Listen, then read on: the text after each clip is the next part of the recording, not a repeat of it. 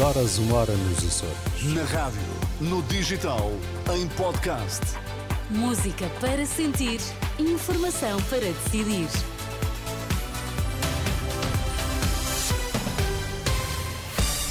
Notícias na Renascença, destaques a esta hora. No arranque da campanha eleitoral, o Patriarca de Lisboa diz que o país precisa de esperança. Começa hoje o peditório anual da Caritas Portuguesa que apela à participação de todos.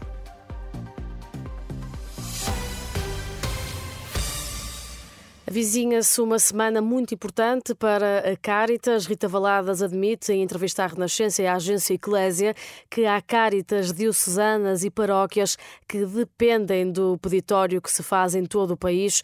A responsável apela por isso à participação de todos, seja qual for o valor esta semana é muito importante para nós. Há caritas diocesanas e caritas paroquiais que dependem daquilo que acontecer esta semana peditório nacional que se faz em presencial e online exige de facto que nós todos participemos, seja qual for o valor.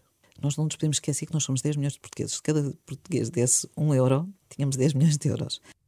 Rita Valadas, a presidente da Caritas Portuguesa, em entrevista à Renascença e à agência Eclésia no início da semana Caritas, que inclui o Peditório Público Nacional. E no arranque da campanha das legislativas, o Patriarca de Lisboa mostra-se preocupado, preocupado, aliás, com os portugueses. Em declarações à Renascença, Dão Rui Valério lembra as dificuldades e incentiva a esperança. Um povo que está visivelmente cansado, um povo que está eh, inseguro, um povo que está muito desalentado, para não dizer desanimado, com tantas dificuldades, mas é de esperança que nós necessitamos. Essa esperança é aquela força que nos mobiliza para começarmos a construir um Portugal eh, capaz de acolher os, os, jovens, de os acolher e de os entreter cá, de os reter cá. Um Portugal que é capaz de acudir a quem está doente. Um Portugal que é capaz de conceder ao trabalhador eh, salários dignos. Um Portugal, enfim, que é capaz de não ver crescer essas redes e esses sacos de pobreza como temos vindo a assistir. O patriarca de Lisboa, Dom Rui Valério, em declarações à jornalista Ana Catarina André.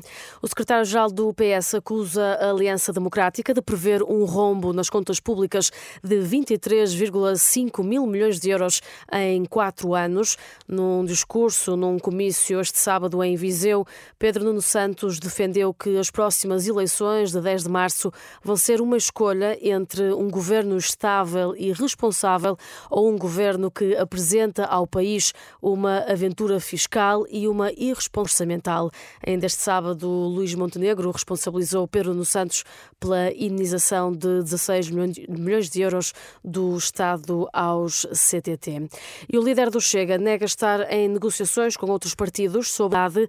André Ventura respondia a José Luís Carneiro, que sugeriu este sábado, em Guimarães, que a Aliança Democrática andaria a negociar com outros partidos um cenário cenário pós 10 de março. Ora, o líder do Chega nega qualquer negociação e adianta que há uma grande distância entre o Chega e o PSD por causa da questão da corrupção. Nós não estamos a fazer nenhuma conversação com vista ao governo. Nós temos pontos com alguns partidos com quem sempre tivemos eh, conversações, nomeadamente a nível parlamentar. Não há nenhuma conversação em curso sobre governabilidade. E uh, com o que tem sido dito, sublinho, nomeadamente ontem, Montenegro, sobre a corrupção, fica mais longe essa governabilidade uh, possível. Portanto, não, não sei a que é que se refere, nem sei se referiu ao Chega, José Luís Carneiro, li essas declarações uh, há pouco. Posso-vos garantir que não há nenhuma conversação secreta em curso. A resposta do líder do Chega, André Ventura, ao cabeça de lista do PS por Braga, José Luís Carneiro. E a fechar, no plano internacional, os países do G7 pedem que o governo russo esclareça totalmente as circunstâncias da morte do líder da oposição, Alexei Navalny, que morreu na prisão na semana passada em circunstâncias, dizem, pouco claras. O grupo dos países mais industrializados do mundo prestou ainda uma homenagem ao opositor de Vladimir Putin.